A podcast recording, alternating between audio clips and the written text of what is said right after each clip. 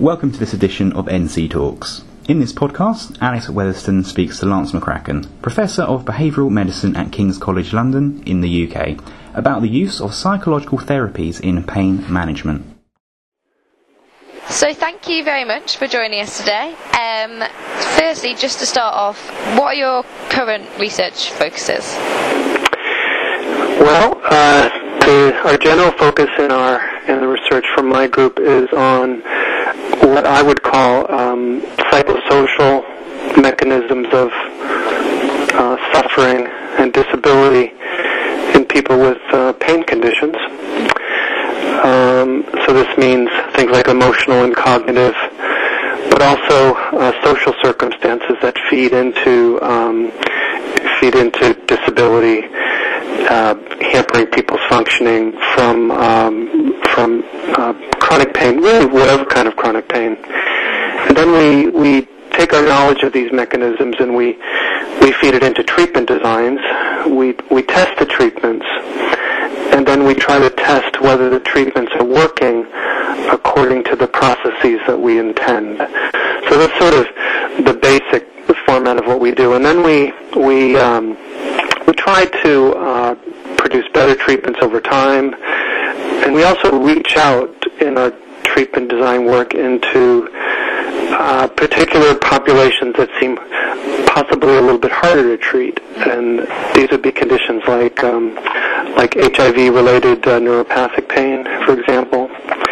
Um, uh, people with fibromyalgia who also have multiple other big separate problems such as depression, insomnia, and fatigue in a substantial way on top of the pain they have. That's another another area. And um, a recent PhD student of mine also uh, tackled a slightly different problem, which is so in the UK we have treatment availability. We have trained clinical psychologists in my area and anesthetists and neurologists and orthopedics and nurses and physios. But in other countries, they don't always have the same numbers of trained professionals available, and they don't have the same uh, history of treatment development and delivery. So I had a student from Singapore, and we, we tested how to design a treatment delivery package particularly fit to sort of uh, Singaporean culture and another thing we've done. Okay, great. Is that something which you've just focused on Singapore with then, or are you thinking about branching that out into kind of other other countries, other cultures? Well, I mean, if if, a, if another PhD student came along and presented uh, the opportunity for us to think about it, we would do it. I think because I think it's really, I mean, I think one of our general um, motivations is um, is how to increase access. Yeah. So there's people who can't treatments that'll help them, and so uh, in, in part, you know, there are sort of psychological or behavioral solutions to that problem. So we're we're generally very keen on that. Um, there's many there's many ways that access problem, you know, emerges in, in, in sort of the wide world. One of it is you know different cultural and uh, uh, geopolitical uh, and geographical circumstances, but then then of course there's all kinds of other barriers too. But I mean, to answer your question, yes. I mean, if we if we had if we found another situation where we thought we could break in and uh, and increase access, we, we would do it. Great. So, what role do psychological therapies or behavioural therapies play in dealing with chronic pain? Well, I'm sure, you, as I'm a psychologist, you know I'll say they play an extremely important role, because that's what I would say.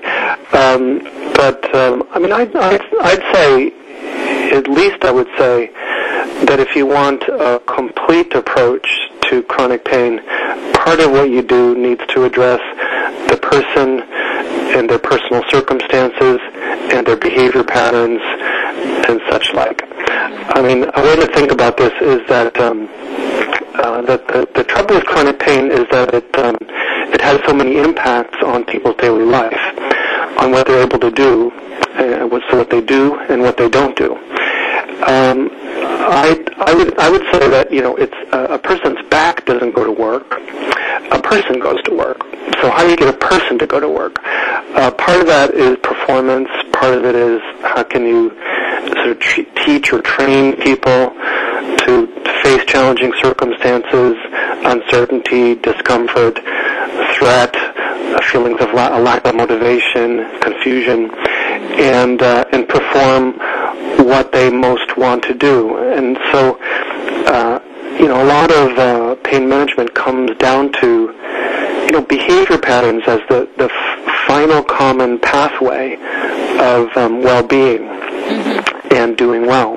So, um, so I just think you, you you need to. I mean, I think making sure that your teams or your services, your clinics have this have this focus in part um, is, I mean, I I believe sort of indispensable, and I, I think probably a lot of people agree with me. And and and the evidence is pretty good if you if you do um, psychological treatments as we do them these days. Uh, people get real benefits.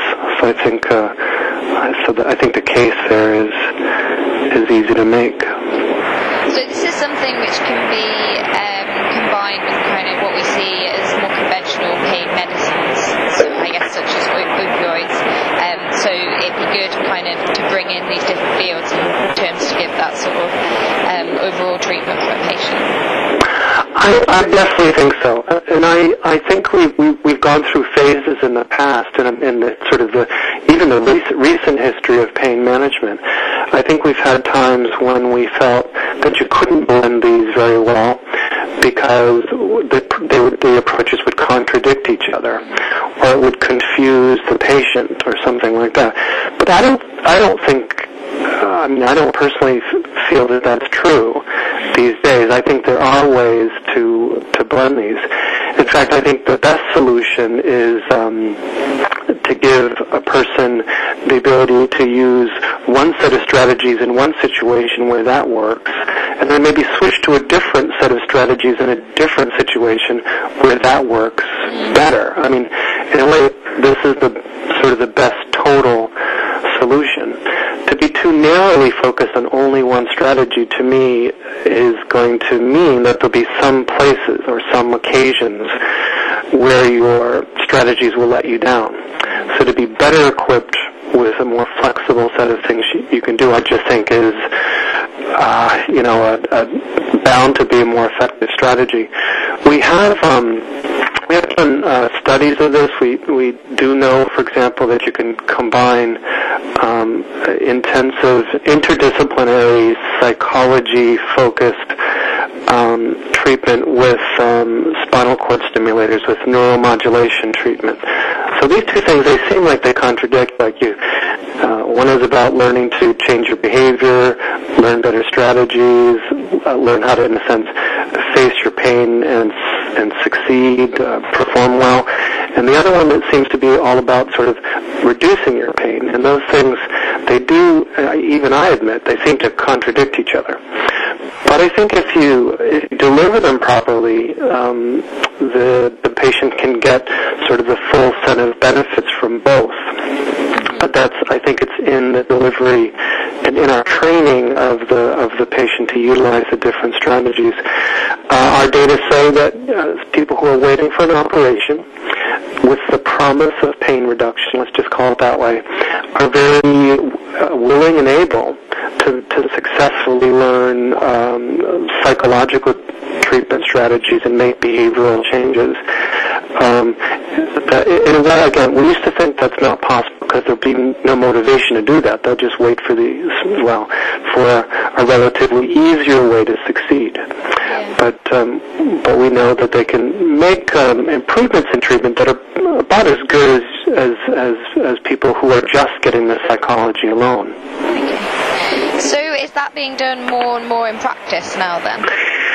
We, we, we, hope it will, or we would like to think it will, but I, I would say probably so far around the world, it's n- probably not widely implemented, um, and there's probably a range of reasons for that.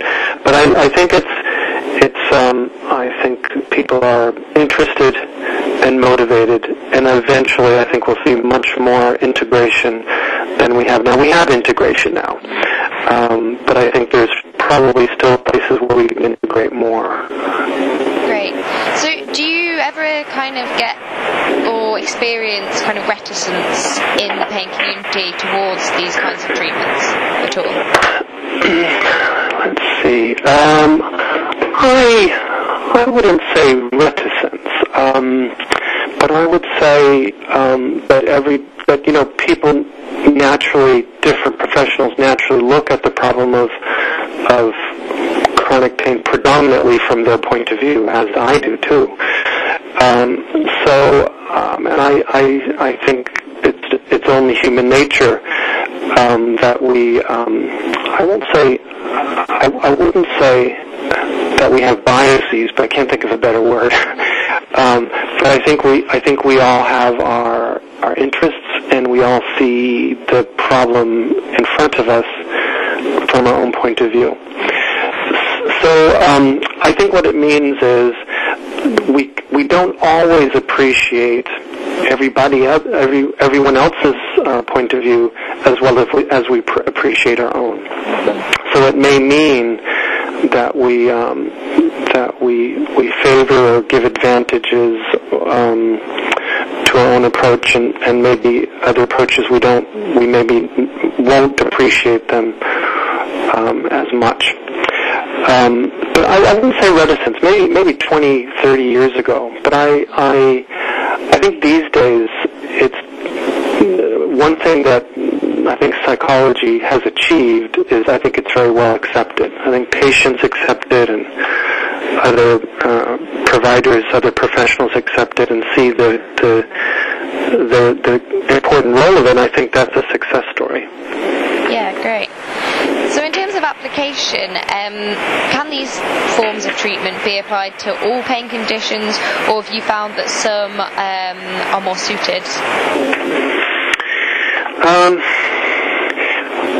I there's, there's two ways to answer this question. Is is what I believe and what we have found in evidence. Um, so I think um, anyone would agree that the, the weight of evidence about psychological treatments or interdisciplinary treatments with us working within a psychological or psychosocial framework. I, will I'll name both of these different approaches. I, I think that most people would agree that there's certain conditions that have been more studied um, with these approaches, and I would name here um, back pain, um, probably fibromyalgia, general musculoskeletal pain, or mixed um, musculoskeletal pain samples. Uh, people with osteoarthritis, probably not too bad. But so I think we know a lot about these populations and that these uh, treatments work. What we know less about is um, things like um, neuropathic pain, for example, such as uh, painful diabetic neuropathy, uh, post-herpetic neuralgia, or post-surgical neuropathic pain, or other things. Um, and and I'd probably add we we know probably a little bit less about sort of disease-related pain. Um, that is, um, pain that arises in a condition where there's a known sort of d- disease-related uh, pathology, such as rheumatoid arthritis uh, or something like that. So, um, so the, the, the evidence um, is is strong in musculoskeletal, and I think we know it works really well. It's just, there's just less evidence in some of these other areas.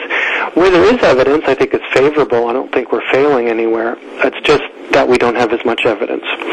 Um, I assume um, that as we study this, as we're beginning to do now, if we study psychological treatments in neuropathic pain conditions, I think we'll find that maybe with some adjustments, they they they benefit these people too. But I I I say, I say that as a presumption more than um, than a statement I can make on a really firm evidence base. Yeah. Yeah. So it's more of a wait and see. Yeah, I think we have to test it out. Uh, I, I don't know if we'll need to modify some of our treatment methods. We may do. Um, you know, just just on the face of it, the experience of neuropathic pain sort of looks and feels different. You know, to sit with someone with, with neuropathic pain, it seems to, in some ways, be uh, well. You know, there's great overlaps, but um, you can say that in some ways it seems like a somewhat different experience. But I, I you know, uh, for me, the principles of behavior and psychology are very general, and I, I do think they'll apply. I don't, I don't, I can't see why they wouldn't. But it's just a matter of indeed um, doing more studies.